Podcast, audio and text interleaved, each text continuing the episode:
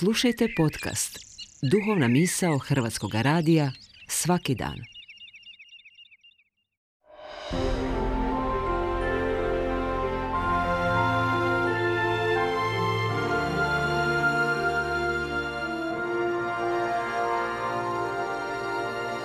Duhovna misao. Urednica je Blaženka Jančić.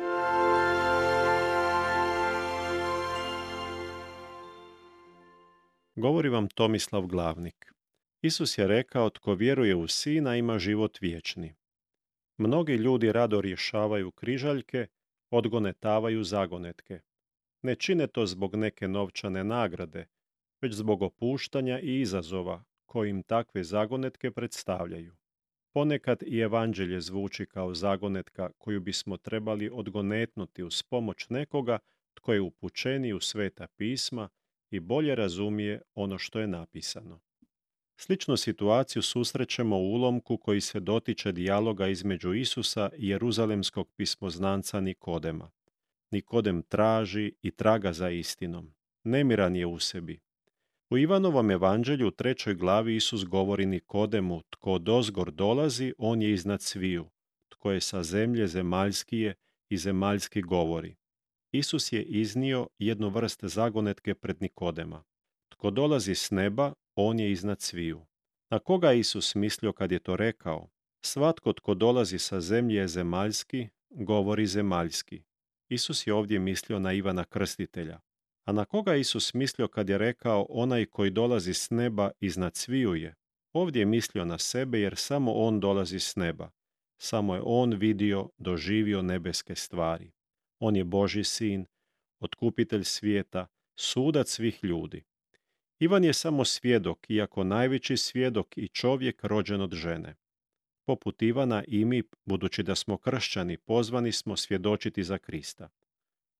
Ne da samo naše riječi trebaju svjedočiti o Kristu, nego cijeli naš život treba biti živo svjedočanstvo za Krista. Iako smo primili krštenje kao djeca, nismo shvaćali njegovu važnost. Kad dođemo do pune svjesnosti i upotrebe razuma, a svjesni smo svoje odgovornosti, uvećavamo odgovornost prema krsnoj milosti.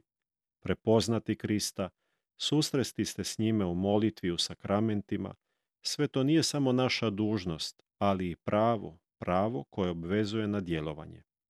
Najveća zagonetka zasigurno je ljudski život i iz dana u dan nas izaziva da je riješimo, da kako na ispravan način, oni koji vjeruju u Krista stavljeni su pred životni izbor koji će odrediti njihovu konačnu budućnost.